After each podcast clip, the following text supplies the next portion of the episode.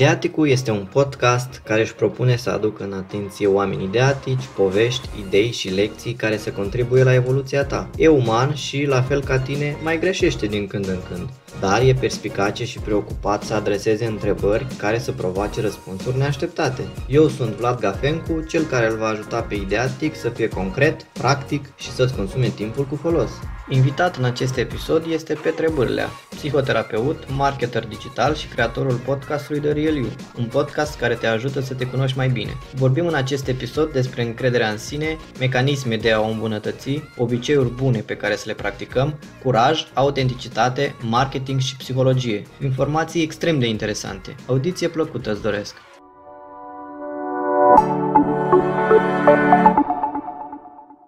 pentru că ne dorim să fim mai puternici, mai performanți și să avem încredere în noi, îți propun să abordăm trei teme majore. Încrederea în sine, puterea obișnuinței și marketing, una din preocupările tale. Și merg acum pe vorbele tale, spui despre tine că ești fascinat de oameni, explorator neobosit al diversității umane, curios și veșnic fascinat de felul cum funcționăm, atât ca indivizi cât și în grupuri. Asta m-a făcut să studiez sociologia, marketingul online și apoi psihologia, spui tu. Setea de cunoaștere mi-e dublată de un pragmatism care mă ajută să aplic ce descoper, conchizi. Întrebarea mea e, având în vedere preocupările pe care le-am enumerat, ce te-a șocat cel mai mult la oameni pe parcursul acestui demers al tău? Hm, interesantă întrebare, că mă întreb exact ce m-a șocat, știi, între toate. E, nu e ce a ca un fost fel cel mai de interesant. breaking news, așa. Da, da, da, da, da. Începem cu exact. breaking news. Începem cu ceva șocant. Șocant, da. Ce pot să spun? În primul rând, nu, de, deși într-adevăr intenția mea era să înțeleg oameni uh, și comportamentul pe care nu-l înțelegeam la vremea aia, după ce am studiat și sociologie și psihologie, nu pot să spun că îi înțeleg pe toți și încă mai sunt perplexat de comportamentul uman. Uh, e și vorba aia, e mare grădina Domnului și mereu se mută gardul. și um, asta mă perplexează în primul rând, uh, pentru că e, e un izvor nesecat comportamentul uman de paradoxuri și de ciudățenii.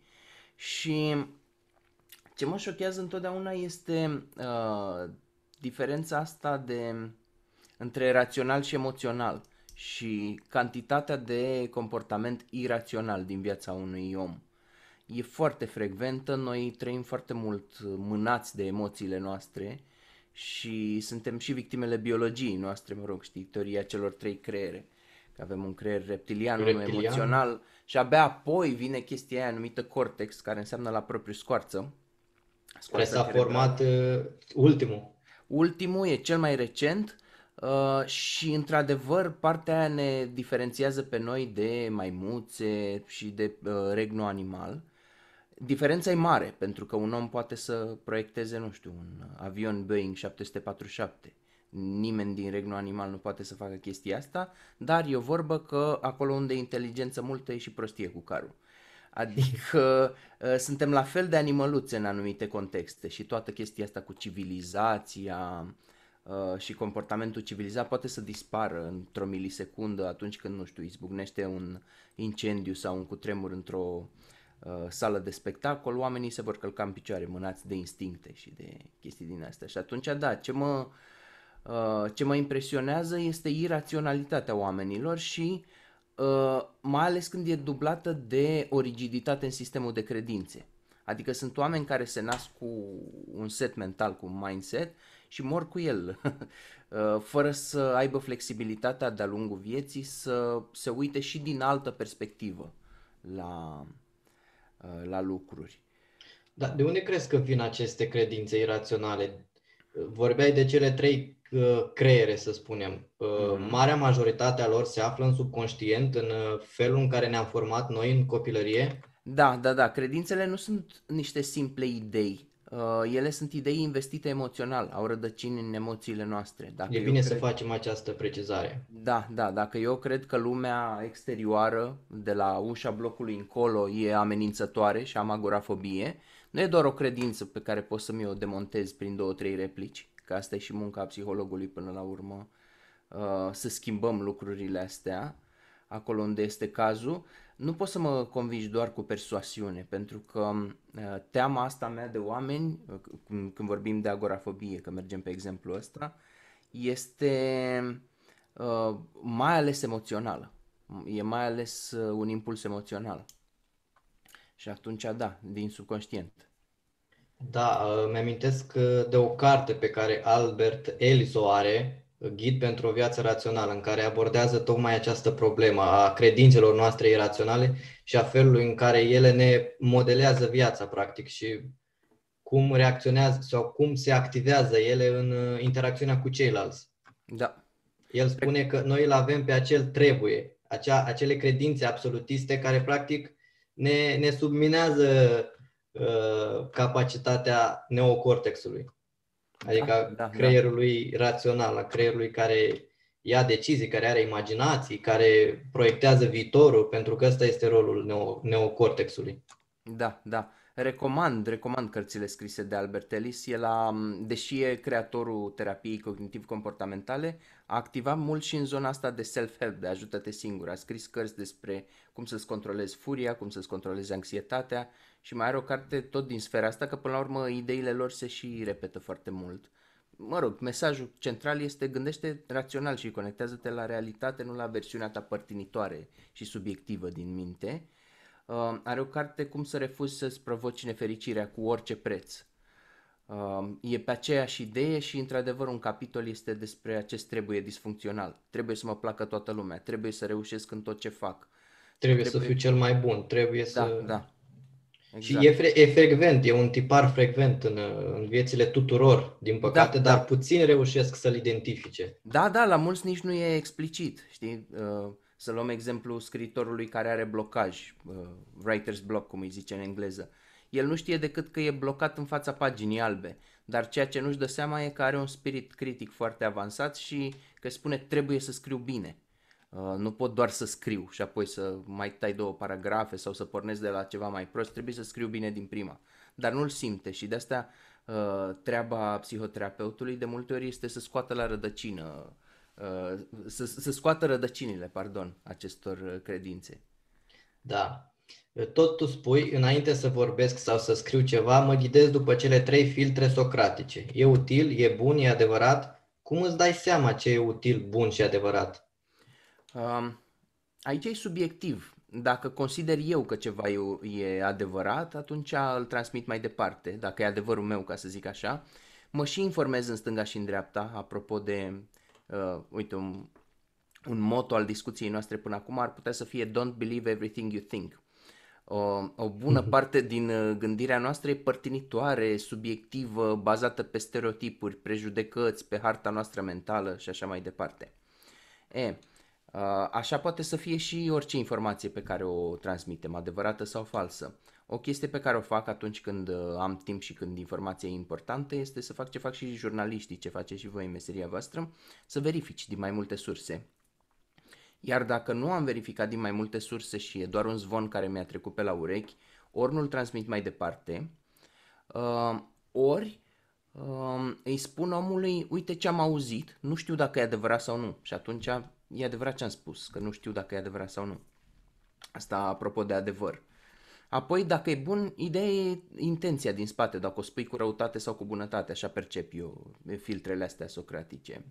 Mă rog, ce, ce spune Socrate aici e dacă tot deschizi gura, fă pentru un scop, adică nu, nu irosi aerul și energia. Bine, e vorba despre un scop uh, pozitiv care să servească și celorlalți, pentru că poate fi vorba despre un scop, nu știu, să manipulezi, să obții exact. anumite beneficii în favoarea ta. Da, da, da. În ceea ce mă privește e un filtru să nu mă angajez în discuții care intră la categoria bârfă, uh, zvonuri nefondate, uh, miștouri răuvoitoare, bășcălie din asta uh, luat peste picior. O glumă, să, o glumă se face oricând, dar când e răuvoitor și eventual și neadevărat, um, nu e ok. Pentru mine asta e treaba cu filtrele socratice. Deci da, m- îmi dau, încerc să-mi dau seama dacă e util ceea ce spun, dacă e spus cu bunătate sau dacă intenția e alta, că uneori e posibil să nici nu ne dăm seama. Uh, foarte mult uh, vreme din viața mea mi-am cultivat sarcasmul și el mai iese, mai scoate capul. Uneori nici nu-mi dau seama. Uh, mă atenționează oamenii, vezi că ei răspuns cam așa, cam în doi peri, e ca și cum l-ai fi luat peste picior. Și de asta inițiativa mea este să aplic astea trei filtre înainte să spun ceva sau să scriu ceva. Cu atât mai mult în podcast. Da. Trecem acum la un subiect, la primul subiect din cele pe care ne le-am propus să le abordăm și anume încrederea. E bine știut faptul că încrederea transmite putere, puterea de a influența și a schimba gândurile, emoțiile și comportamentul oamenilor. Emanând încredere, vei fi mai aproape de a realiza tipul de impact pe care ți-l dorești atunci când interacționezi cu alți oameni și când pășești practic în realitate. Este încrederea în sine principalul aspect care contează atunci când vrei să te faci remarcat și să produci impact în interacțiunea cu oamenii? Dacă da, de ce? Dacă nu, ce contează cu adevărat? Uh-huh.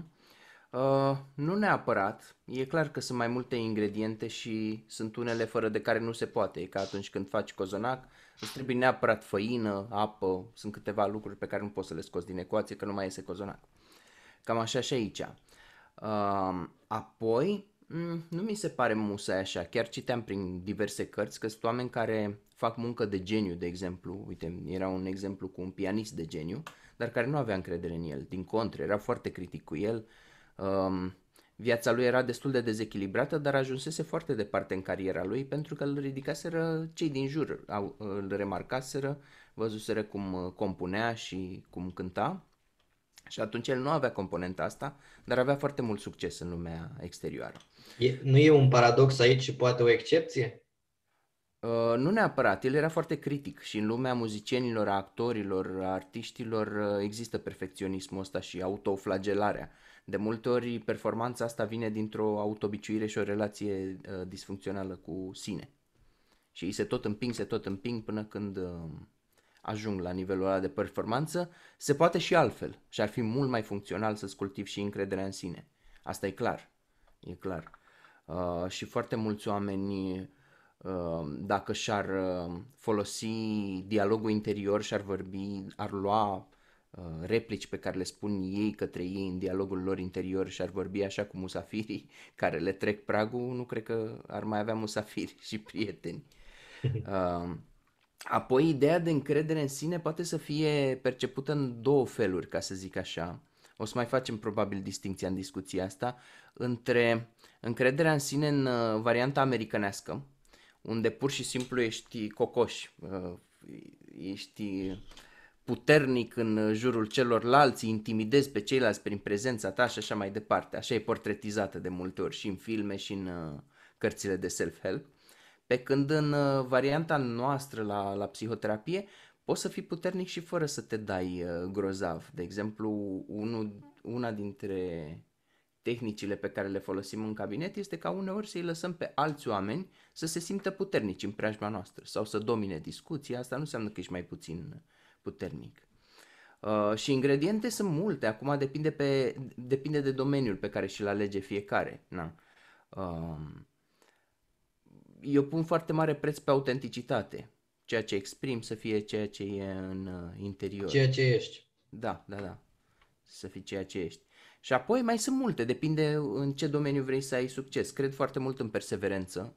Am un citat pe aici, pe perete, care spune că nimic în lumea asta nu poate să ia locul perseverenței nici talentul, nici norocul, nici nimic. Um, să fii acolo în fiecare zi și să perseverezi și să vrei să împingi um, acolo unde găsești limite, să împingi cu blândețe, nu neapărat cu disperare, uneori cu încordare. Um, e cel mai important lucru, e chestia aia, um, cât la sută e inspirație, cât la sută e transpirație, știi, în uh, realizarea unui obiectiv. Foarte mult la sută e Uh, transpirație și de asta de obicei oamenii care vor uh, succes peste noapte întreabă ok, care e trucul ăla cel mai mare pe care l-ai aplicat? Și mulți oameni zic, știi, secretul meu e de fapt, uh, dacă vrei să ți-l spun, 10.000 de ore de muncă sau 100.000 de ore de muncă. Da, deci de cred foarte mult în asta. Mi-amintesc că a fost întrebat un practician celebru, nu mai știu, nu mai știu exact numele, care este secretul succesului lui. Și el a spus faptul că sunt prezent în fiecare zi la muncă. Da, da, da, show up every day. Parcă Woody Allen, nu mai știu. Nu, ha, Woody Allen a spus... nu vreau să greșesc acum, dar... Da, da, da. Nu, Woody Allen a spus o glumă, dar tot pe ideea asta, uh, o mare parte din succes este să fie acolo. Du-te și tu da, pe acolo. cel mai probabil el a spus. Da, da.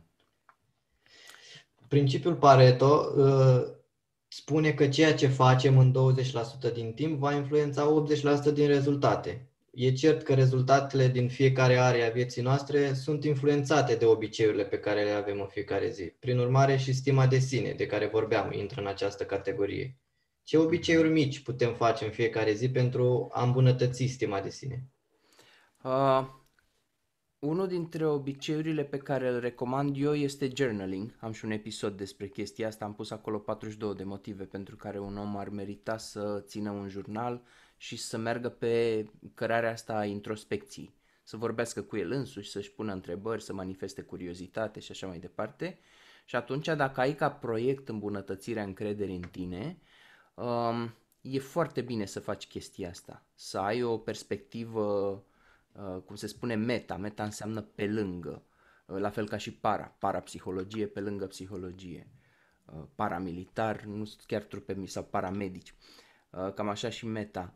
Um, când ieși în afara ecosistem, pentru că noi suntem prizonierii propriei noastre subiectivități, exact ce spuneam la început în primul răspuns pe care ți l-am dat și atunci când ieși din perspectiva asta părtinitoare și poți să te uiți neutru la lucruri, uh, poți să vezi, poți să vezi care sunt patternurile, unde, uh, unde e neîncrederea, poți să diagnostichezi lucrurile. Și cum ieși? Cum te detașezi? Păi uneori nu poți să o faci în momentul prezent, ar fi, ar fi super, de asta toată lumea uh, recomandă meditația și mindfulness, a fost integrat și în psihoterapie, există multe ramuri ale psihoterapiei care merg pe mindfulness, că și-au dat seama că e important să adopți perspectiva asta a observatorului neutru. Deci meditația e o modalitate, iar alta pur și simplu ni se poate întâmpla uh, în uh, retrospecție, adică am o interacțiune cu cineva la serviciu, mă enervez foarte tare, atunci nu am ce să fac Uh, poate că mă ia valul și sunt cuprins cu totul de emoția respectivă, mai ales dacă nu am training să uh, ies din, uh, din postura aia, din energia aia a furii și să mă uit neutru la lucruri ca un observator. Dar poate peste o oră, poate peste două ore pot să judec la rece. Și atunci jurnalul poate să ajute foarte mult. Deci asta e un obicei pe care l-aș recomanda. Ne Apoi... Jurnalul, atunci când scriem, ne ajută practic să obținem mai multă claritate a gândurilor și o anumită limpezime. Iar asta, iar asta ne conferă și o anumită detașare, nu? Uh, da, da, da, exact. Asta înseamnă meta, să fii detașat. Până, până la urmă, atunci când scrii, reușești să-ți analizezi fiecare gând, fiecare credință irațională, poate. Da, da, da. La asta ajută.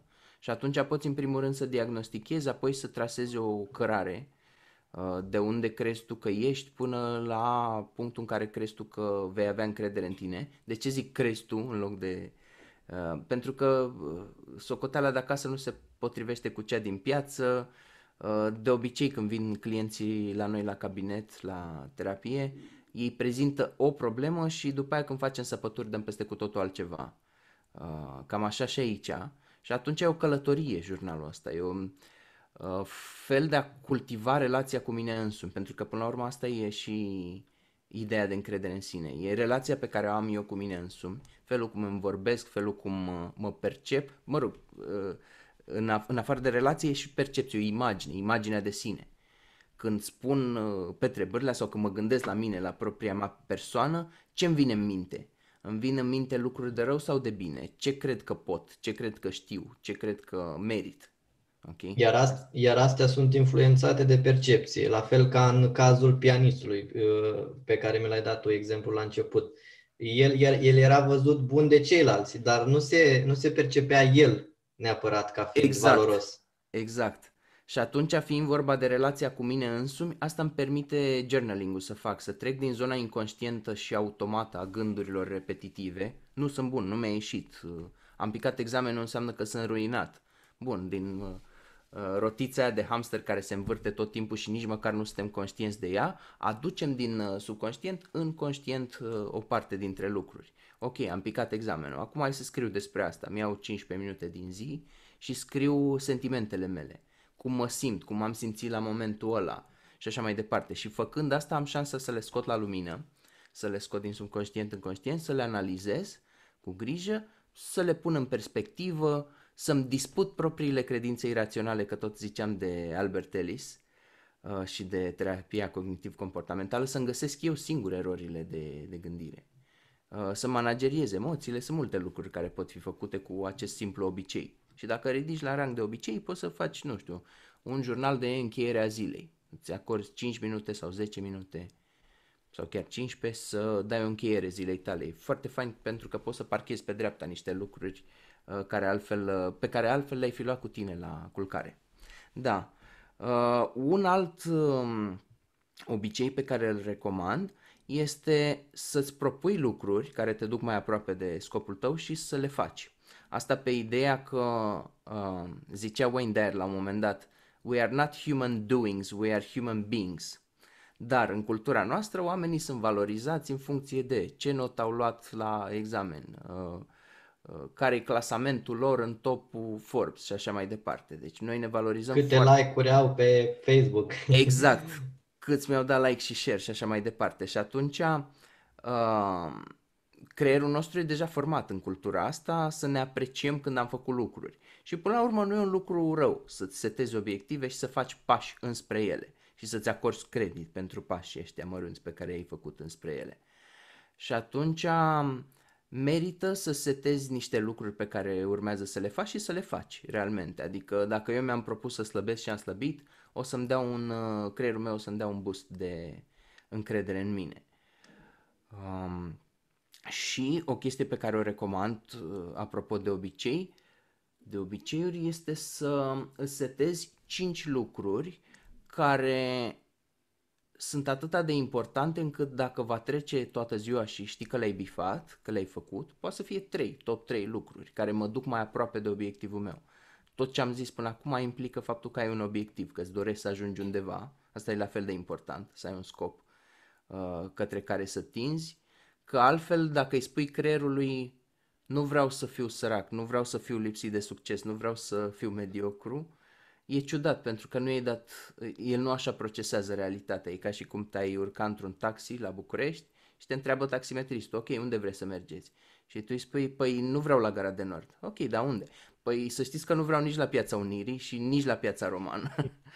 uh, n-ar ști unde să te ducă n-ar, n-ar avea încotro să, să plece. Așa și în cazul ăsta. Și asta știu de la John de Martini, chestia asta. Uh, zicea că a vorbit cu o doamnă, la fel ca și tine, nu vreau să uh, spun greșit numele, așa că zic doar așa, contextualizat, îți citesc din memorie. Și a întrebat-o, uh, persoana avea foarte, foarte mult succes și a zis dacă ar fi să-mi zici o chestie care ți-a asigurat succesul de-a lungul timpului, pe care o creditezi tu uh, un obicei, un ceva.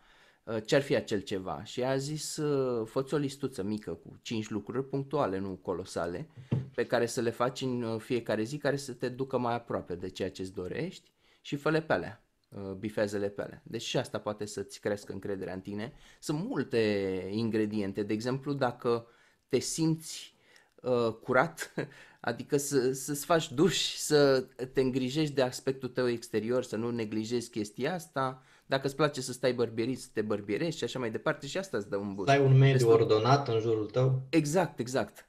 Uh, nu trebuie subestimate nici lucrurile astea de detaliu.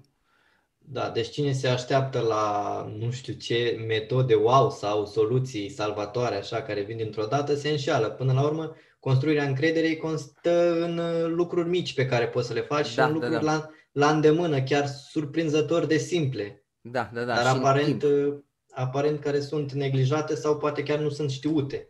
Da, da, da. Și îți mai zic încă două lucruri la fel de banale și pe aceeași linie. Una este să te conectezi cu tine, ca să zic așa, când te uiți în oglindă. Că oricum ne uităm cu toții de dimineață când ne spălăm pe dinți sau de-a lungul zilei dacă avem în cameră oglindă să te uiți la tine și să zâmbești. Și foarte mulți oameni zic, vine greu sau mi se pare ciudat sau e dubios exercițiul ăsta. Dar e, nu e cu nimic mai puțin dubios decât să nu poți să zâmbești și să poți să le zâmbești altora, dar nu ție. Ideea e alta, nu e că așa sună revistă glossy americanească. Uite-te în fiecare zi la tine și zâmbește. Nu, nu asta e esența. Esența e să vezi cum te simți față de tine când te uiți în ochii tăi, care e sentimentul care îți vine, poate chiar să petreci niște timp cu tine, să zicem 60 de secunde, echivalentul unui minut, să stai tu acolo și să te uiți la tine, să vezi ce, ce sentimente ies la suprafață, ce-ți vine să spui. Și dacă se poate să-ți îmbunătățești dialogul ăsta, că unii oameni își spun tot felul de chestii. Ai cercăne, te-ai îngreșat, uh, arăți uh, uh, căzut astăzi sau mai știu eu cum. Bun. Cum poate fi îmbunătățită chestia Ai îmbătrânit. Da, ai îmbătrânit și așa mai departe. Ți-a apărut un rid. Da, da.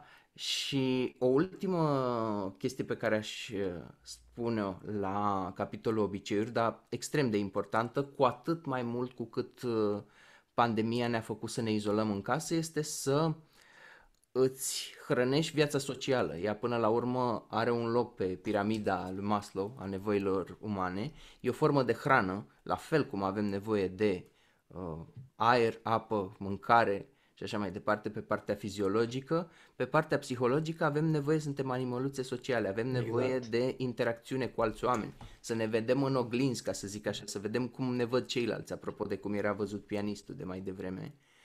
Um, și asta ne poate crește încrederea în noi pentru că până la urmă încrederea în noi o cultivăm în relație cu alții uh, și atunci e foarte, foarte important, na, în engleză se zice get out of your head and into the world. Ieși în lumea exterioară, interacționează cu oamenii, că o să prinzi foarte multă încredere. Nu poți să stai în casă să-ți cultivi încrederea în tine, să faci nu știu ce afirmații sau nu știu, un curs de pe Udemy și să zici gata, acum am terminat cursul, am bifat toate căsuțele, am făcut toate temele, mă duc să-mi manifest încrederea în mine în lumea exterioară. Nu, nu, o faci prin practică, prin mici câștiguri în relația cu ceilalți și asta te ajută foarte mult. Bun, și la capitolul ăsta, așa ca semn de exclamare, ai grijă cu cine te anturezi, ca să zic așa.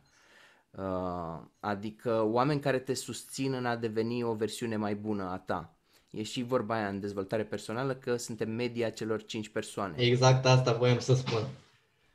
Da, da. Deși în materie de venituri, de credințe, poți să găsești obiceiuri proaste, cum ar fi, nu știu, fumatul, um, obezitatea, pot, pot fi prevăzute, uh, estimate cu oarecare acuratețe când te uiți la oamenii care reprezintă universul nostru social. Și atunci e important să ne alegem, eu merg foarte, foarte mult pe, canti- pe calitate pardon, și uh, după vârsta de 30 de ani uh, aflu că foarte mulți oameni aleg să aibă mai puține contacte sociale decât la 19-20 de ani, când vrei să cunoști multă lume, nu știu, să ieși prin cluburi, să socializezi cu cât mai mulți, poate. Uh, Intervine acum... echilibru după da, o anumită da, da. vârstă sau nu neapărat vârstă, după o anumită etapă a vieții. Da, da, eu am filtrele foarte bine puse, adică mă țin destul de departe de oamenii care sunt hiperdramatici, care sunt bârfitori, care... Există oameni care pur și simplu te fac să te simți down după o jumătate de oră de stat cu ei, pentru că perspectiva lor e destul de gloomy, așa de sumbră și așa mai departe. Um, nu sunt chiar așa de radical în a selecta oamenii și accept și pe oamenii care, nu știu, poate suferă de depresie și au o perspectivă sumbră, dar per total am grijă cu cine, uh, cu cine mă anturez, ca să folosesc o expresie mai puțin formală și, uh, și, și asta s-a dovedit uh, a fi foarte funcțional de-a lungul timpului.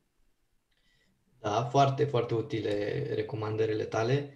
Uh, depășim puțin această sferă a încrederii și vorbim despre scop, dar uh, nu are legătură, are legătură cu încrederea, e clar. Uh, scop despre care japonezii spun acel ikigai, care se mhm. află la intersecția dintre ceea ce ne place să facem, la ce ne pricepem, pentru ce ar plăti oamenii și nevoile pe care aceștia le au. Și da. dintre astea m-aș opri la felia de nevoi, să spunem, și te întreb, având în vedere că ești psihoterapeut și marketer digital, în mod cert te confrunți cu nevoile oamenilor. Prin urmare, care sunt cele mai frecvente probleme ale lumii pe care tu ți le-ai dori să le rezolvi? Hmm. Uh, o problemă foarte importantă sau o dorință, o nevoie foarte importantă este să fim acceptați pentru ceea ce suntem. Să putem să ne arătăm lumii în mod autentic, fără uh, fațade, fără filtre de Instagram, fără cosmetizarea realității și să știm că există oameni care ne acceptă, nu neapărat toată lumea, dar măcar un grupuleț de oameni care ne înțeleg și ne acceptă. De, de altfel, nevoia de confirmare face parte la fel din, din uh, piramida aia a nevoilor primare. Da, nu știu dacă e din piramidă, dar e nevoie de, de confirmare. Probabil intră la subcategorii când, când vorbim de nevoile fundamentale, când le luăm pe detalii, într-adevăr avem nevoie de chestia asta și chiar și dacă ai tu un punct de referință puternic, adică eu știu cine sunt, o spunea Sasha Baron Cohen, actorul care îl joacă pe Borat și nu numai, are LG, are mai multe uh, personaje pe care le face. El e ciudat și are umorul ăla, așa cum îl uh, știe toată lumea de pe Netflix și de la, din filmele lui. Și era un interviu cu el și îl întreba lumea cum se face că are atâta de multă încredere și cum poate să facă chestiile alea. Și spunea, eu cred că vine de la faptul că părinții mei m-au iubit foarte mult și m-au susținut cumva, mi-au zis exprimă-te, uh, nu ezita, ești iubit, mi-au transmis tot timpul chestia asta și am fost încurajat în mod sănătos și spune el, asta mă ajută pe mine să rămân neclintit în fața unui stadion care mă huiduie. Ca și făcut chestia asta, a făcut o glumă ultra deplasată la americani, um, a fost invitat să le cânte imnul național și la, la bajocorit și atunci la, evident că un stadion întreg l-a huiduit și el era, juca în continuare rolul. Bun, revenind la nevoi și la ce mi-aș dori eu să acopăr um, prin ceea ce fac. Eu am făcut, eu am început prin a studia self-help clasic, uh, cărți din alea cu ajută-te singur, da. Dale Carnegie, Napoleon Hill, Brian Tracy, um, Stephen Covey, în stil americanesc. Exact, exact. Care merg foarte mult pe uh, partea de sus a icebergului, cu schimbă convingerile, credințele, lucrează la încrederea în tine, mergi pe afirmații și așa mai departe. E autentic. Da, da, da. Și uh, m-au ajutat foarte mult cărțile astea și metodele astea. M-au dus cu mulți, mulți, mulți pași în față. Am început să le abordez de pe la sfârșitul liceului când am și trecut, în anul întâi de facultate, aveam vreo 19 ani, am trecut de la fixed mindset la growth mindset. Eu până atunci, apropo, Are și aveam... Carol Dweck o carte pe tema asta. Cine? Carol Dweck. Uh-huh, uh-huh. Exact. Și eu până atunci credeam că, în primul rând că nu aveam încredere în mine. Eu toată uh, școala generală, gimnaziu, liceu, am avut probleme mari și cu încrederea în mine, și cu comunicarea, și cu asertivitatea, și cu ce vrei tu. Uh, eram convins că așa o să fie toată viața, că nu știu, așa te naști sau că așa suntem fiecare, avem coloratura, cum un om e mai înalt și unul mai scund, așa suntem și cu încrederea, n-am, n-am primit o mână bună, știi, ca la jocurile de cărți. După aia când am descoperit lumea asta și am descoperit-o prin intermediul unui prieten care își seta obiective, era singurul pe care l-auzeam că vorbește despre chestii din astea. Îmi spunea el, pe vremea aia mi-am propus să câștig nu știu cât și era o sumă astronomică pentru 2003 când aveam conversația. Uh, și mi-a spus despre cărțile pe care le citea și mi-a făcut curios. Uh, și am intrat în lumea asta a dezvoltării personale clasice americanești, însă la câțiva ani am văzut și limitările. Pentru că dacă tu ai în subconștient niște mici paraziți, să zicem așa, adică dacă nu ți-ai lucrat dezvoltarea personală în sensul celălalt al uh, psihologiei, unde se merge pe alte lucruri, um, e posibil să te autosabotezi la un moment dat sau să îți dea rezultate limitate um, self-help-ul tradițional. Și atunci ceea ce mi-am propus eu să fac cu podcastul meu și cu toată munca mea este să le ofer celor care au fost ori deziluzionați de self-help-ul tradițional, ori i-au văzut limitările, ori s-au potignit undeva, ori s-au întâlnit cu autosabotajul și sunt foarte mulți. E doar o bază self-help-ul tradițional. Da, Putem da, spune da. așa. Exact, exact, pentru că restul muncii e destul de personalizată. E nevoie, uh, la noi se mai spune să-ți faci salubritatea internă, adică înainte să te apuci să faci psihoterapie, uh, să vezi tu ce ai înăuntru și să-ți lucrezi tu relația cu uh, figura paternă, cu mama, cu mai știu eu ce, ca să poți să-l asisti și pe altul să facă chestia asta. Dacă ai trecut printr-un divorț, lucrează tu divorțul și cât e prea caldă problema și prea recentă, uh, nu, nu lua clienți din zona asta, procesează bagajul și după aia o să, o să fii gata să-i ajuți și pe ceilalți. E, um, problema cu nivelul al doilea de uh, dezvoltare personală, ăsta mai profund, care implică subconștientul și nuanțe și echilibru și așa mai departe, deci când mergem în profunzime, dincolo de rețetele astea, pasul 1, pasul 2, pasul 3, problema Partea e că, practică. Da, da, da. Problema e că devine foarte personalizat. Formatorii noștri în psihoterapie ne ziceau că una dintre problemele cărților ăstora de self-help e că nu scrie numele meu pe ele sau al tău, știi? Nu scrie cum să ai mai multă încredere în tine pentru Vlad Gafencu, ok? Um, și atunci n-au de unde să știe, dau și eu o soluție din asta generică. Generală, da. Generală. Și um, eu m-am gândit așa, ok, e adevărat, uh, e personalizat pentru fiecare, e subiectiv și n-am eu de unde să știu ce bagaj are fiecare, e ca la cabinet. Dar mă întreb totuși care sunt acele lucruri care pot fi livrate în regim de self-help, într-un podcast, într-un articol, într-un white paper, în ceva, ceva ce omul poate să ia, să aplice și să se ducă un pas, 2, 3 mai în față, față de locul unde e, trebuie să fie niște lucruri care pot fi livrate în maniera asta. Și într-adevăr au apărut uh, în vremurile recente autori care abordează și la modul ăsta, cum e de exemplu Brené Brown. Ea nu merge foarte mult pe rețete, pe soluții și încurajează vulnerabilitatea, o chestie de care era atâta de mare nevoie în statul. Curajul de a fi vulnerabil, spune ea. Da, da, da. Și atunci asta e, revenind la întrebarea ta, care este cea mai mare nevoie sau care ar fi cele mai mari nevoi pe care aș vrea eu să le uh, ating la oameni în uh, ceea ce fac, uh, nevoia de a fi acceptați, uh, nevoia de a avea curaj, încredere, Uh, și a trece dincolo de barierele lor și de limitările lor și de mindset-ul fix. Asta e. Iar asta se face prin practică personală, nu? Da, având, da. având o bază a self-help-ului tradițional da. și pe lângă asta a lucra cu tine însuți. A, cum ai spus și anterior, a avea un jurnal, ați monitoriza gândurile, ați monitoriza activitățile, a avea un plan, ați seta niște obiective mici pe care să le urmezi.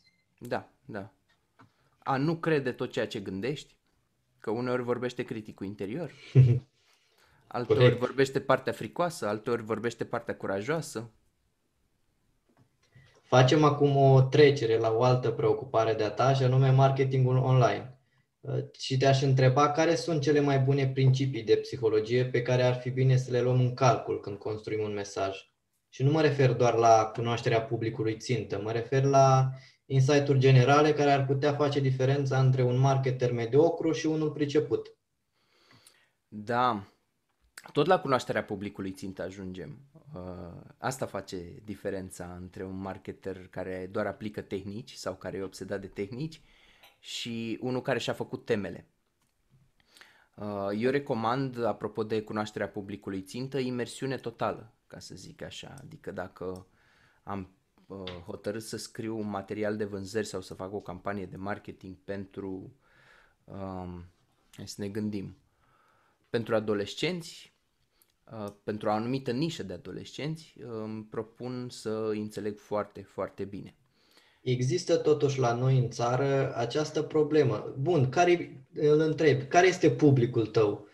E așa, e așa, dar nu au o cunoștință clară da. a publicului lor. Da, da, și e important să ai. Um, în agenții mai, e, mai era pe vremuri obiceiul ăsta să spui uh, publicul meu țintă e 15-25. Păi mi-ai dat o plajă imensă. Uh, tânărul de 15 ani, adolescentul de 15 ani probabil nu are propriu card, uh, are bani de la părinți încă pentru că nu e, independ- nu e autonom financiar nu are propriile venituri, versus ăla de 25 care deja a plecat din casa părintească, sunt comportamente diferite și oameni diferiți, capetele astea ale spectrului. Ori noi când definim publicul, nici măcar nu zicem adolescenți sau ceva, uh, îmi dai produsul și facem avatarul clientului care trebuie sculptat cu o precizie cât se poate de mare, să-l duci la o rezoluție cât mai mare. Și într-adevăr, oamenii când uh, vorbesc cu ei, clienții mai ales, și întrebi, pentru cine e produsul tău? Păi cam pentru toată lumea, știi? Uh, nici măcar produsele de larg consum nu sunt pentru toată lumea. Putem să luăm un săpun, toată lumea are nevoie de săpun, dar și ele sunt nișate pe antibacterian pentru ei care au teamă de germeni și microbi, uh, pe catifelat pentru cei care își îngrijesc pielea și au o mare grijă de aspectul pielii. Pentru alții care apreciază altceva, designul sau mirosul, o să existe alt săpun. Brandul, unii care apreciază brandul. Da, da. Și atunci sunt uh, surprinși clienții când uh, le cer, când începem să sculptăm avatarul clientului. Nu-ți mai zic că îmi răspund, nu știu la majoritatea întrebărilor și trebuie să facem împreună research-ul, că îi întreb inclusiv lucruri de genul, dar cu ce se încalță? Și îmi spun, dar de ce e relevant cu ce se încalță un client de smartphone?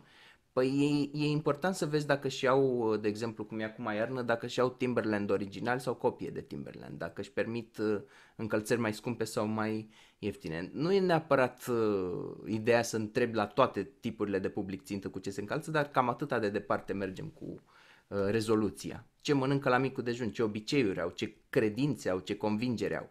Ei, și dacă faci imersiunea asta totală, că asta mi-a întrebat, care e diferența între un marketer uh, amator și unul care reușește să o dea bine, ca să zic așa. Dacă tu îți faci temele, imersiunea asta, și se poate face multe feluri. Eu, de exemplu, uite, hai să zicem, uh, să luăm alt exemplu, nișa de cripto, mai ales că a crescut acum și Bitcoin și Ethereum și așa mai departe.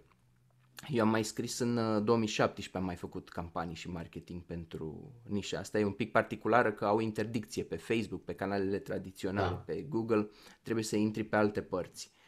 Um, ca să fac imersiunea asta, de exemplu, aveam un întreg playlist de YouTube de pe la conferințele celor de, de cripto, vlogger de cripto și așa mai departe. Mi-am făcut un playlist de YouTube și apoi ca să mi ocup mâinile cu ceva, m-am apucat și mi-am călcat toate cămășile din uh, dulap și am lăsat playlistul ăla să meargă în fundal. Dacă te alimentezi cu 3, 4, 5 ore de uh, CryptoSpeak, începi să le înțelegi limbajul. Uh, asta e important, că de multe ori... Da, da, da, vezi reclame făcute pentru tineri, dar tinerii nu rezonează cu ele, că le-a făcut unul care e mult mai înaintat în vârstă decât ei. Tinerețea lui a fost în cu totul alt context, poate pe vremea comuniștilor sau în anii 90, cum a fost uh, a mea. Uh, și atunci tu zici, vrei să fii cool și de fapt ei nu folosesc cuvântul cool, nu se mai folosește poate de mult și așa mai departe. Uh, mai degrabă înțelegi chestia asta și apoi după ce ți-ai făcut imersiunea asta, uh, poți să vorbești de la suflet la suflet, să zic așa, dincolo de toate tehnicile. Sloganul nu știu care, jocul de cuvinte nu știu care. O să fii autentic și o să poți să vorbești foarte ok cu oamenii, deci asta consider că e o primă de partajare și alta este să reușești să creezi realități cu ajutorul cuvintelor sau cu ajutorul uh, să creezi realități în mintea lor, adică Um, e o tehnică în copywriting se numește future pacing, în care îl, sau time travel, când îl transporti pe uh, clientul potențial într-un viitor în care el a consumat deja produsul tău sau se bucură de el și asta i-a îmbunătățit viața.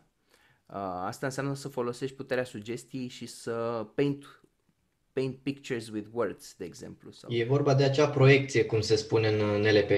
Da, da, da.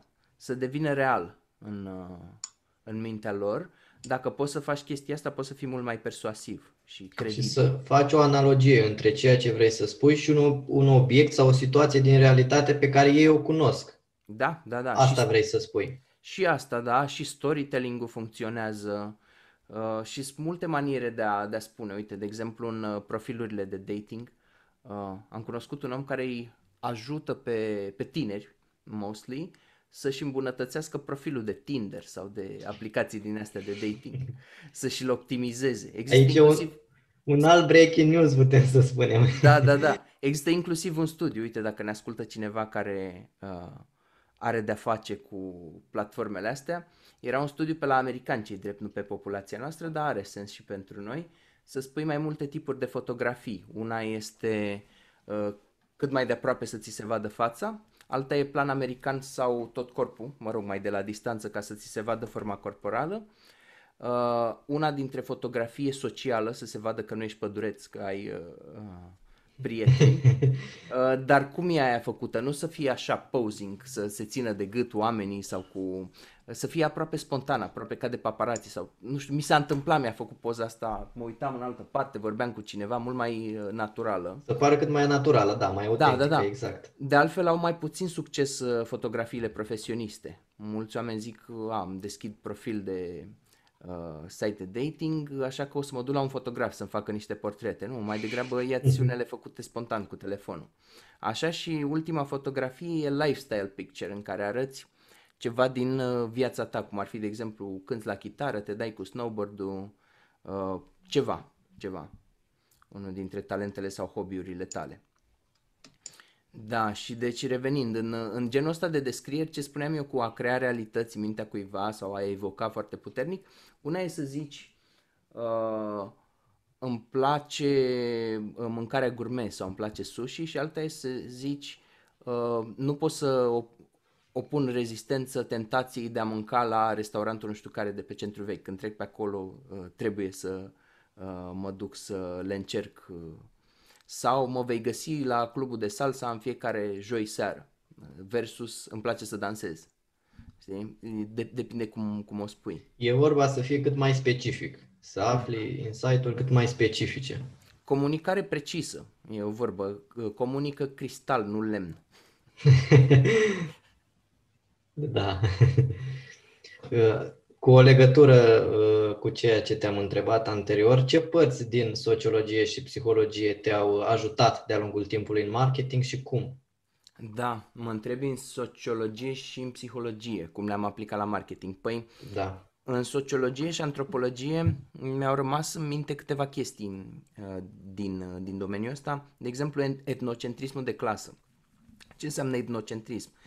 Oamenii care se duc și cercetează triburi, să zicem, triburi necontactate, și încearcă să le interpreteze comportamentul și obiceiurile, trebuie să se detașeze de propriile lor percepții. Pentru că tu când îi vezi pe aia cum fierb mâncarea, cum își manifestă dragostea, cum abordează copiii și familia și așa mai departe, e inevitabil să, să nu te raportezi la felul cum cultura ta gestionează lucrurile astea. Și o să faci mereu comparații și atunci rămâi pri- prizonierul propriului, propriului tău subiectivism. Și uh, etnocentrism asta înseamnă de la poporul tău și așa mai departe, dar există și etnocentrism de clasă, de exemplu un aceeași populație, eu fiind clasă de mijloc o să privesc din perspectiva clasei de mijloc. Și când auzi de oameni care nu o duc bine sau au crescut în ghetou și au ales uh, calea infracționalității, să zicem, când studiezi asta, e simplu să zici uh, în calitate de clasă de mijloc care ai avut, nu știu, uh, ai avut ce să îmbraci, ai avut ce să mănânci și nu n-a existat niciodată tentația asta să te duci pe, pe linia infracțională, ai avut și anturaj care nu făceau chestiile astea Um, și atunci e simplu să zici, dar de ce a ales asta? De ce a făcut uh, alegerea asta? Fără să înțelegi cum l-a dus viața în punctul ăla în care să glorifice infracționalitatea. E, și e important să-ți lepezi haina asta, să zic așa, și să intri în sistemul de credințe al, uh, al omului.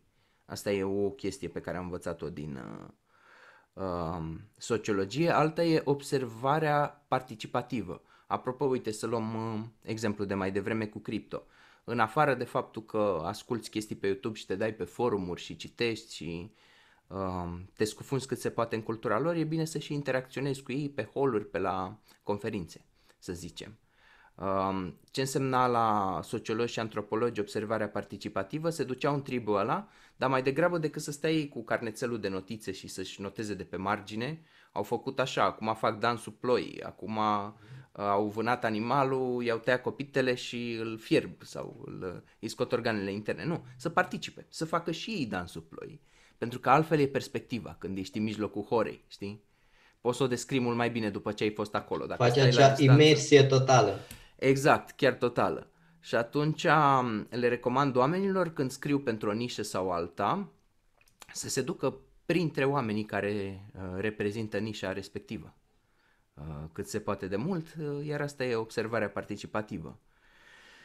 Um, ce să-ți mai zic, am învățat cercetare calitativă la sociologie pentru că nu eram bun la matematică și la statistică și a trebuit să o colesc cumva. La statistică uh, luam notele undeva peste nota de trecere, tocind și învățând așa cum, cum puteam eu, dar am avut rezistență psihologică realmente la, și la matematică și la statistică. Uh, și atunci, uh, trebuind să mă descurc, am învățat metodele calitative care m-au, mi-au folosit foarte mult. Ce înseamnă metode calitative? Nu mai folose, nu, nu mai e um, o uniformizare din astea a datelor și o standardizare. Ei date destul de diverse și de colorate, ne spunea un profesor de-al nostru că am făcut în uh, Franța sociologia, un an și doi ani în Anglia și unul dintre profii noștri ne zicea e ca și cum ai avea uh, niște cutii cu șosete și ar trebui să le sortezi. Pe alea mai groase, pe alea mai subțiri, pe alea albe versus alea negre, ca să știi când să le încalți. Cam așa și aici, ai un interviu și apar niște teme. E foarte greu să le normezi, trebuie să sintetizezi ideile, să vezi în ce teme se încadrează și așa mai departe și m-a ajutat foarte mult să fac asta. Cum se aplică asta la marketing? Să zicem că avem de-a face cu un vlogger, vloggerul ăla citeș, ă, primește niște sute de comentarii, primește în două săptămâni 200 de comentarii. E, cu siguranță se vor repeta niște teme și poți să faci un pic de cercetare sau cercetezi un subiect și te uiți pe forumuri. E clar că se vor repeta anumite întrebări, anumite teme, anumite light motive și asta m-a ajutat în sociologie să le ginesc, că nu știu să spun altfel acum. Să le identifici. Uh, da, să le identific, să le, uh, să le sintetizez și să le aranjez, să le dau o anumită structură și o ordine. Și e foarte fain să, să facem chestia asta. Și uh, tot de la sociologie mai țin minte conceptul de alienare, care, mă rog, e destul de complex, dar înseamnă să te simți înstrăinat de lumea asta. Uh, l-a propus unul dintre părinții sociologiei care a studiat fenomenul suicidului din perspectiva sociologică, uh, uitându-se la cauze și nu numai, și unul dintre motivele principale, așa ca termen umbrelă pe care l-a găsit el este această alienare, sentimentul că nu aparțin lumii astea sau că nu sunt în uh, concordanță cu ce se întâmplă în jurul meu, mă simt deconectat. Uh, și de fapt asta e o parte din condiția umană, din lumea civilizată. Sociologia, by the way, a apărut odată cu uh, societățile uh, civilizate. În societățile tradiționale, la vatră, la sat, nu, nu era foarte mare nevoie, dar când, s-a, când a venit Revoluția Industrială, și ne-am urbanizat și am început să lucrăm în fabrici și uzine, a fost nevoie să studiem un pic ce se întâmplă, că era o altă o rânduire a lumii. E, și în societățile astea e foarte frecvent alienarea. Pe foarte mulți oameni îi vezi bine dispuși, par să aibă încredere în ei, dar în spate, dacă ajungi să vorbești cu el sau dacă ești terapeutul lui, o să afli că are uh, nesiguranțe, uh, depresie, deziluzii, angoase, angoase. Exact, și tu vezi doar masca în spatele măștii foarte mulți oameni se simt alienați și e important să știi chestia asta când faci marketing ca să vezi cum uh, îi minimizezi chestia asta și cum uh, produsul tău poate să intre în procesul ăsta. Bun, cam atâta din uh, sociologie, deși sunt sigur că mai sunt și alte lucruri, dar asta îmi vine în minte în momentul ăsta. Din psihologie sunt multe. Îmi pare bine că am făcut uh, psihologie ca studii. Um, îmi folosește enorm de mult în marketing. Um, N-am, eu n-am studiat marketing la ASE, de exemplu. N-am făcut facultate de profil. Um, în schimb, principiile din psihologie sau din psihologia consumatorului, până la urmă există o arie a psihologiei care se ocupă cu chestia asta. Uh, sunt foarte multe de învățat. Uh, unul din lucrurile fundamentale este să înțelegi dincolo de suprafață, exact cum ziceam și la self-help, știi, nivelul 1, suprafața și nivelul 2-3 în profunzime M-a ajutat foarte mult practica la cabinet. Să văd că, de exemplu, aparența nu e aceeași cu esența sau ce spun oamenii la suprafață nu e ceea ce simt în interior și așa mai departe. Cum spuneai tu, îi veneau cu o problemă, dar de fapt își dădeau seama că au o altă problemă. Da, da. Și uh, psihologia de profunzime e foarte mult implicată în marketing. E un film despre felul cum s-a născut PR-ul Uh, cu nepotul Freud, Edward Bernays și cum au uh, folosit ei niște uh, chestii din psihanaliză ca să facă diverse campanii de PR. Uh, e cât se poate de adevărat și e cât se poate de important să nu te uiți doar la nivelul de suprafață. De exemplu, când un om își cumpără um, o mașină, poți să zici a cumpărat-o pentru că e rapidă și el e pragmatic, vrea să ajungă din punctul A în punctul B cât mai repede, dar de fapt, um, e foarte subiectivă alegerea asta și poți să te uiți mai uh, în profunzime la criterii și să vezi, poate e de imagine de sine, poate compensează pentru ceva când... Poate e maniac și îi place viteza. Exact, exact. Uh, și asta m-a ajutat foarte mult. Dar dacă e să spun niște lucruri concrete, uite, uh, unul dintre lucrurile pe care le aplică marketing este stabilirea unei relații cu cel căruia îi scrii. În NLP îi zice raport la chestia asta. Uh, când noi doi suntem în stare de raport, uh, nu suntem cu uh, scutul pus, cu barierele ridicate, ci din contră, e o deschidere. Eu am deschidere față de tine, tu ai deschidere față de mine și atunci eu dacă aș fi vânzător mi-ar fi mult mai ușor să-ți vând acel lucru. Uh, neutralizându-ți mintea, adică dând la o parte orice urmă de, nu chiar orice urmă, dar majoritatea uh, indiciilor de ostilitate, neîncredere. O aliniere de valori, practic. Da, da, da, da. Uh, și de asta în uh, marketing se și zice că în marketing e ca în relații. Marketing poate să fie o relație cu clientul tău. La fel cum când te întâlnești cu o persoană cu care flirtezi, da? Uh, te vezi la prima întâlnire, nu tuturor poți să le propui sex din primul minut de când... Uh, poate că există asta și am văzut-o pe la festivaluri întâmplându-se, uh, dar e mai degrabă excepția. Majoritatea oamenilor se așteaptă să vă cunoașteți, să mai ieșiți, să mai discutați un alta și apoi, bineînțeles, se poate ajunge și acolo. La fel e și în marketing. Uh, și la fel nu, ar fi și mai creepy dincolo de sex să-i propui cuiva să se căsătorească cu tine în condițiile în care nu te cunoaște. Ei, cam așa e și la marketing, căsătoria fiind, să zicem, momentul vânzării sau momentul fidelizării, momentul în care uh, persoana respectivă... Da, da, da. Sau când s-a abonat la serviciul tău și așa mai departe. E, uh, până atunci ai nevoie să existe o relație care se bazează pe trei puncte. Know, like and trust. Omul te cunoaște, te știe, simte că te știe, uh, te place și are încredere în tine. Aici, la uh, a doua etapă, e, e crearea acelui raport de care spuneai. Uh-huh. Da, da, a relații, practic. Um, apoi, ce să-ți mai zic, foarte important în psihologie a fost um, asta, cele șase principii ale lui Robert Cialdini, ale persoasiunii. Uh, tipul ăsta a făcut uh, psihologie socială, are formarea în psihologie socială, care e un fel de punte de legătură între psihologie și sociologie.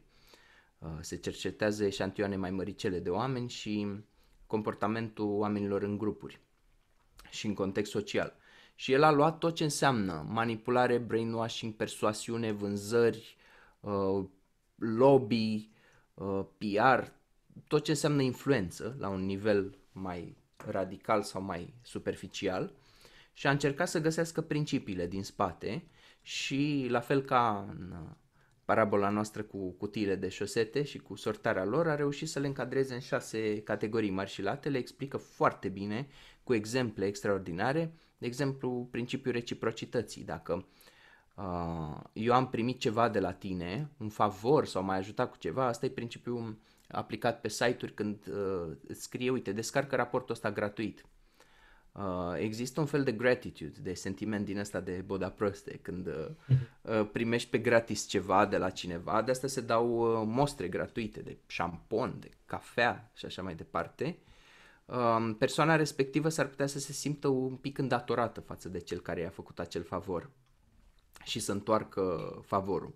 Dar sunt și alte motive. Și mai sunt și multe alte principii, de exemplu penuria, scarcity. Um, când ceva e rar, uh, devine automat valoros. Și de asta la EMAG zice, mai sunt doar două exemplare din uh, cartea asta, mai sunt doar două bucăți din produsul ăsta. Vezi că se, se termină repede. Uh, și așa mai departe. Alți cinci utilizatori se uită pe această pagină, dovada socială. Dacă le, dacă le înveți pe astea, recomand oricui uh, care studiază marketing să studieze cele 5 sau 6, nu mai știu câte sunt principiile. Sunt 6. 6 sunt, nu? Da, cele da. 6 principii ale lui Cialdini. Uh, și apoi o să le vadă în mod transparent oriunde, uh, mai ales acolo unde e făcut bine marketingul. Da, deci asta ajută foarte, foarte mult din psihologie. Apoi mai sunt o fel de trucuri în astea, cum ar fi, de exemplu, efectul Zygarnik. Înseamnă să deschizi o, un proces, o paranteză și apoi să o lași așa trenând, deschisă. Uh, mintea noastră nu prea suportă lucrurile neîncheiate, de asta plecăm uh, la somn cu griji, de exemplu, cum ziceam, că da, e bine să dăm o încheiere zilei. E, de exemplu, demonstrat că dacă eu merg cu mașina și ascult o melodie la radio, mai e și din aia repetitivă, că și ăștia le, le mulează pe neurologia oamenilor. Unele mm. melodii sunt scorate în funcție de cât de virale vor ajunge, nu virale, cât de savurate vor ajunge de publicul țintă și există niște ingrediente. Unele au de-a face cu neuro, când se repetă niște silabe, cum era la melodia de la Ozon, care a avut foarte mult succes cu numă, numă, numă, numă ei, da. Da, da, da, o, o știau și japonezii și toată lumea. E, dacă eu ascult uh, melodia aia până la jumate și se întrerupe brusc, sunt mai mari șanse să-mi rezoneze în minte, apropo de chestia aia cu băi, îmi sună melodia asta în cap, nu mai pot să-mi o scot din minte.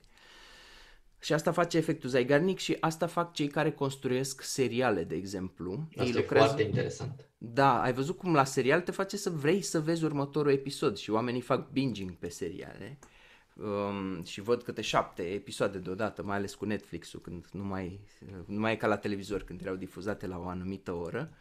Și uh, se spune că regizorii și cei care creează serialele lucrează foarte, foarte mult la partea asta de cârlig, de hook. Uh, cum, cum terminăm noi episodul ăsta în așa fel încât să devină foarte dezirabil să, să-l vezi pe următorul. Și de obicei o răsturnare de, o răsturnare de situație, un mister, sunt multe, multe metode. E, și așa e și cu efectul Zygarnik, l-am văzut pe catalogul de la Ikea. Uh, era o afirmație, dar care nu se termina. Era cu trei puncte și am tot căutat-o prin catalog, m-am uitat peste tot catalogul și de fapt pe coperta din spate era din nou trei puncte și era încheiată. Bine, tu ai privit cu ochi de specialist. Asta zic că dacă înveți principiile, eu, eu cred foarte mult în principii mai degrabă decât tehnici. Tehnica spune fă chestia asta, pune cuvintele astea, principiul e mai degrabă evocă sau um, fă cuvintele tale să construiască realități și apoi vezi tu cum transpui mai, principiul. Da, mai contează și cum implementezi aceste principii. E foarte important, că degeaba da, le da. știi dacă nu ai abilitatea necesară să le, să le implementezi. Dar aici, cum ai spus uh, și anterior, contează și copywriting-ul, să creezi în mintea oamenilor acele imagini cu care da, ei să da. se identifice. Da, da. Uh, apoi, mai cred foarte mult în uh, sugestie și sugestibilitate. Eu am studiat hipnoza și este incredibil, mă rog, am formare în hipnoză ericksoniană și este incredibil ce poate să facă mecanismul sugestiei. Îți dau doar câteva exemple. Uh, știi că în studiile științifice există mereu uh, eșantionul de placebo. Uh, să controlăm un pic efectul, ok. Și studiul era așa, pe pacienți bolnavi de cancer, se testa un nou medicament, ăsta era mesajul, testăm un nou medicament chimioterapeutic. În eșantionul normal primeau medicamentul, în eșantionul de placebo primeau niște pastile cu nimic, cu glucoză și fără substanță activă și ceilalți ultimii nu primeau nimic. Ei bine, în eșantionul de placebo, unor oameni le-a căzut părul la propriu, apropo de interacțiunea între minte și corp. Uh, este incredibil ce poate să facă sugestia din, uh, din noi și un fenomen de zi cu zi, adică Uite, îți mai dau niște exemple, că lumea crede că hipnoza e o chestie extraordinară, ceva uh, mistic. Ceva care... SF. Da, da, da, ceva SF, dar de fapt noi trăim fenomene din sfera hipnozei în viața noastră de zi cu zi. De exemplu, dacă cineva dintre cei care ne ascultă uh, a plâns vreodată la un film, au fost hipnotizați pentru că tu trebuie să suspenzi mintea ta, asta înseamnă hipnoză printre altele, să investești o, să te concentrezi atât de mult pe o idee până când ea devine realitate. Uh, și atunci la film oamenii se uită pe pânza aia luminoasă de la cinematograf și uită că ei erau actori care se prefăceau și așa mai departe și îi prinde povestea. Așa se poate întâmpla și cu un roman și așa mai departe. Și se identifică cu personajele, pe acolo se întâmplă tot felul de mecanisme psihice și um, așa ajung să se investească emoțional, să stea cu sufletul la gură când e o scenă de acțiune, și așa mai departe. Um, mai înseamnă și alte lucruri, să, pentru că tu de fapt când uh, ești hipnotizat nu predai controlul hipnotizatorului, ci propriului tău subconștient. Și atunci deblochezi niște uh, facultăți ale minții umane, cum ar e fi o conectare cu sinele. Da, da, da. Și uite, ce alte efecte în afară de asta cu grupul de placebo? Unor oameni care sufereau de astm, li se sugera că trec printr-un câmp din ăsta de cereale care pot să declanșeze un atac de astm, o, o criză, și ei intrau în criza respectivă deși erau într-o sală și aveau ochii închiși și doar își imaginau chestia asta. Uh, unor uh, campioni la culturism li s-a sugerat că uh, sunt at- se simt atât de slăbiți încât nu pot să ridice un simplu creion sau un pix de pe o masă.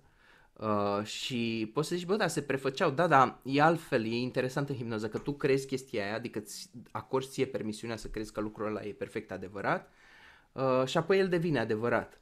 Și oamenii poate să creadă că e ceva așa uh, sofisticat, complicat, uh, greu de obținut, dar de fapt noi ne hipnotizăm în fiecare zi spunându-ne ceea ce putem și ceea ce nu putem. Nu sunt eu genul de om care să vorbească în public sau eu dacă vorbesc în public mă emoționez repede. Păi așa o să se și întâmple. Ai creat o profeție care se auto-îndeplinește, self-fulfilling prophecy. O autosugestie. Exact, exact. Asta e autosugestie. E, dacă folosești asta marketing e foarte fain. Dacă poți să uh, faci chestia asta. În NLP există așa numitul model Milton, apropo de hipnoza ericksoniană. E un anumit limbaj în care evoci imagini. Uh, cum ar fi, de exemplu, îi spui omului, oprește-te pentru câteva momente și gândește-te și imaginează-ți. Deja ai stimulat imaginația și spunându-i oprește-te pentru câteva momente, poate îi oprești cursul gândurilor. Sunt niște chestii subtile, dar, dar sugestive. Ai putea să te gândești că și pe, pe de altă parte ai putea să te gândești că evoci gândurile alea în minte. Există de altfel un stil de copywriting, se numește hypnotic writing. Uh, poate să sune manipulativ ceea ce zic eu, dar cum spuneam, în hipnoză tu nu predai controlul hipnotizatorului, ci propriului tău subconștient și dacă tu crezi în produsul și în uh, serviciul tău, este ok să folosești lucrurile astea. Atâta timp punctul cât, meu de vedere. Când o, cât o faci etic și să nu afecteze pe ceilalți, e perfect în regulă. Da, da, da. Și oricum nu e ca și cum sunt, oamenii sunt niște simpli zombi și nu au control asupra minților. Nu, exact. dacă vor să se uh, lase duși de val, uh, se lasă, dar se lasă în voia lor. Uh, se, se autopersuadează până la urmă. Da, da. Asta face de altfel și un uh, marketer bun. Reușește ca prin argumentele și felul în care el prezintă beneficiile unui produs să-i determine pe oameni să se convingă singuri. Da, da. Apoi altceva ce m-a ajutat din psihologie e teoria celor trei creiere, cum vorbeam mai devreme, reptilian, emoțional și apoi uh, uh, cortexul. Uh, e și o vorbă, cu logica n-ajungi nicăieri. adică, uh, și mai e o vorbă, sfârâitul și mirosul vând uh, cârnații, nu sloganul inteligent de marketing. Mie dacă mi-e foame uh, și mă plimb pe lângă uh, un fast food unde miroase foarte bine a mâncare bună, o să mi se aprindă niște mecanisme din creierul ăla cel mai bazal, uh, acolo unde e hrană, luptă, fugă, uh, uh, și așa mai departe, reproducere, nevoile astea super bazale, mai degrabă te duci pen- pentru că ce se întâmplă? Uh, asta e și ordinea priorității. Creierul 1, creierul 2 și creierul 3, să zicem așa. Nu sunt mai multe creiere, e unul singur, dar înțelegi tu. Așa au evoluat ele. Bun. Și atunci dacă eu apelez la straturile mult mai profunde, o să, ră- o să obțin un răspuns mult mai uh, puternic. Și de asta, de exemplu, în marketing se aplică o chestie cum oamenilor le e mai teamă să piardă ceva decât să dorința de a câștiga ceva. E mai intensă te- teama asta. Și de asta se spune nu rata oferta de Black Friday. Ești pe cale să o ratezi. Ce pierzi dacă nu participi la acest seminar? Se, se și miră clienții. Dar de ce să-i zic ce pierde dacă... Mi se pare ciudat să zic asta. Și marketerii de obicei zic lăsați-l așa cum, cum propunem noi să vedeți ce se întâmplă uh, cu, cu mesajul ăsta de marketing. Um, și de asta dacă mai degrabă te duci înspre emoții decât rațiune, îți dau eu niște argumente de ce să cumperi produsul meu, versus uh, emoțional sau versus bazal. Uh, știai că competitorii tăi uh, reușesc mult mai bine decât tine pentru că folosesc un secret pe care tu nici nu îl înțelegi acum? Ai stârnit și curiozitate. Da, uh, principiile astea pot fi aplicate chiar și în seducție, că tot spuneai tu că marketingul seamănă cu o relație. Uh-huh, uh-huh. Da, seducția, mă rog, definiția cuvântului seducție e mm, să folosești aparențele versus esența. Uh, ce e de știut e că dacă o relație pleacă pe seducție, uh, s-ar putea să apară dezamăgire ulterior, dacă tu ai prezentat o versiune idealizată. Eu tot pentru autenticitate sunt. Exact, e vorba de crearea celor iluzii care sunt. Da, da, da, da, da, exact, exact.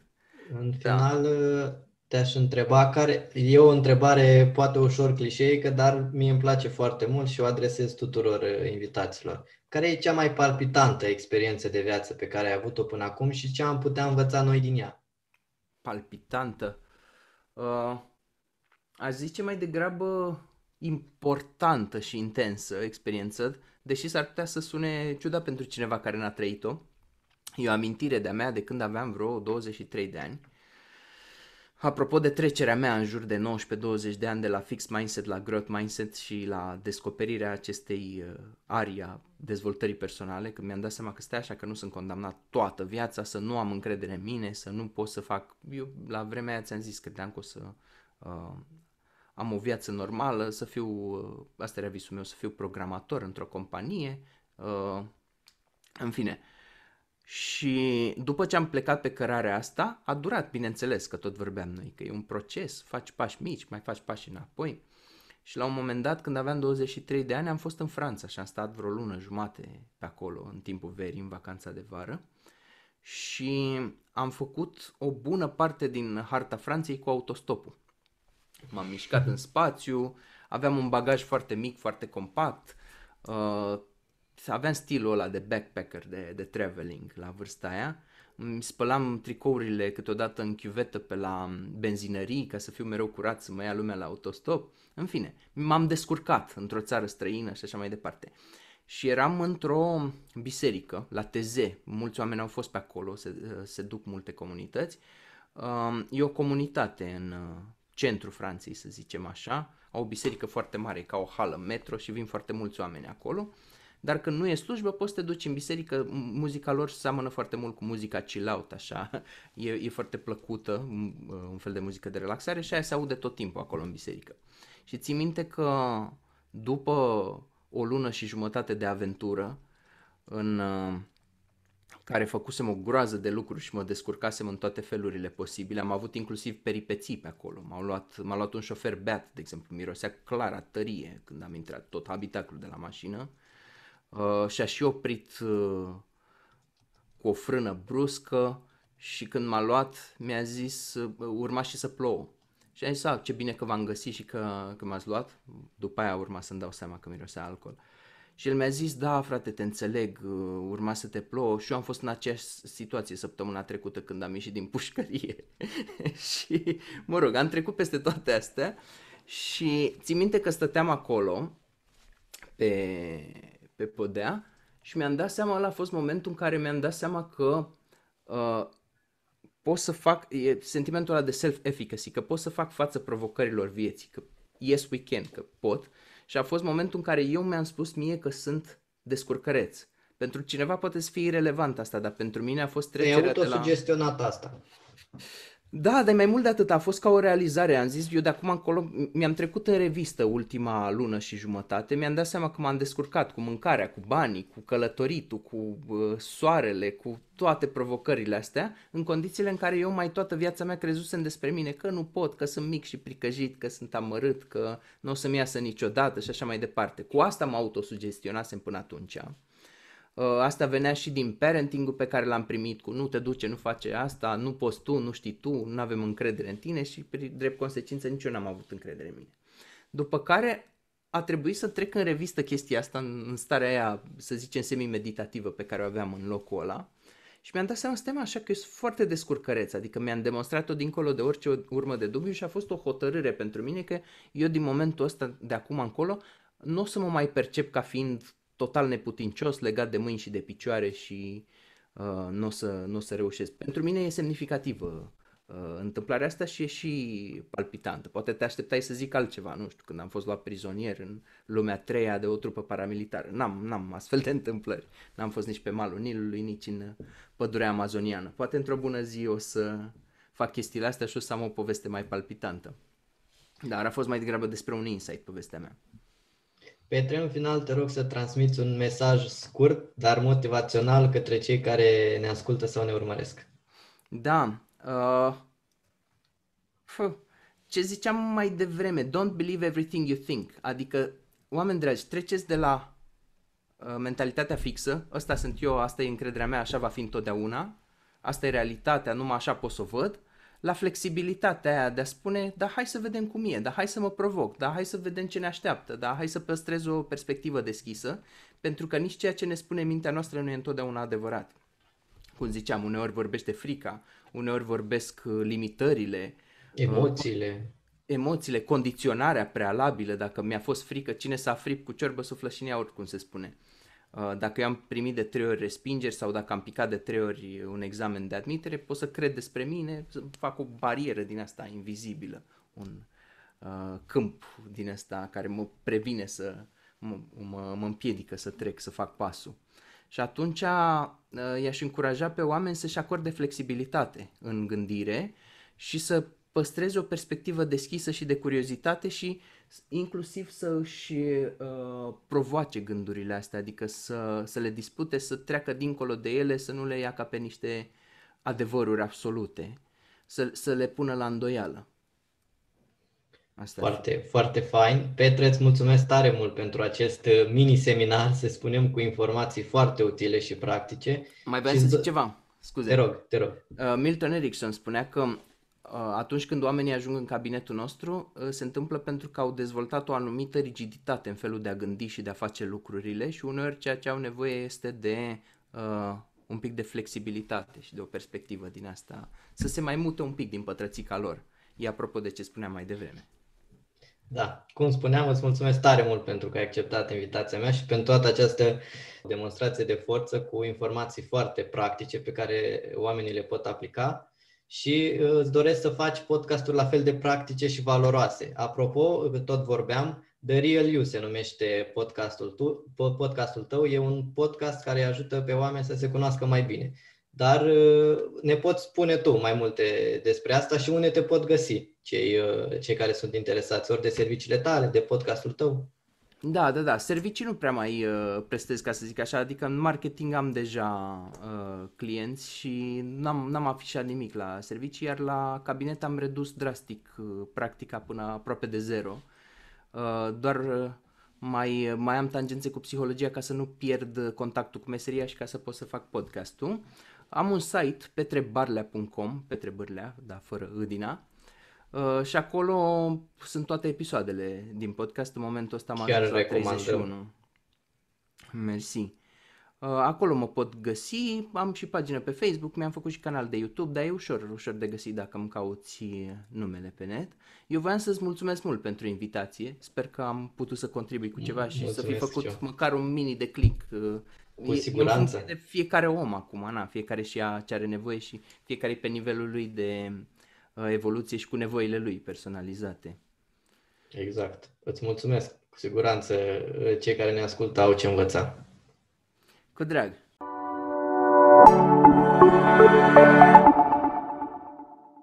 Acest podcast este susținut de Devos, platformă de business premium.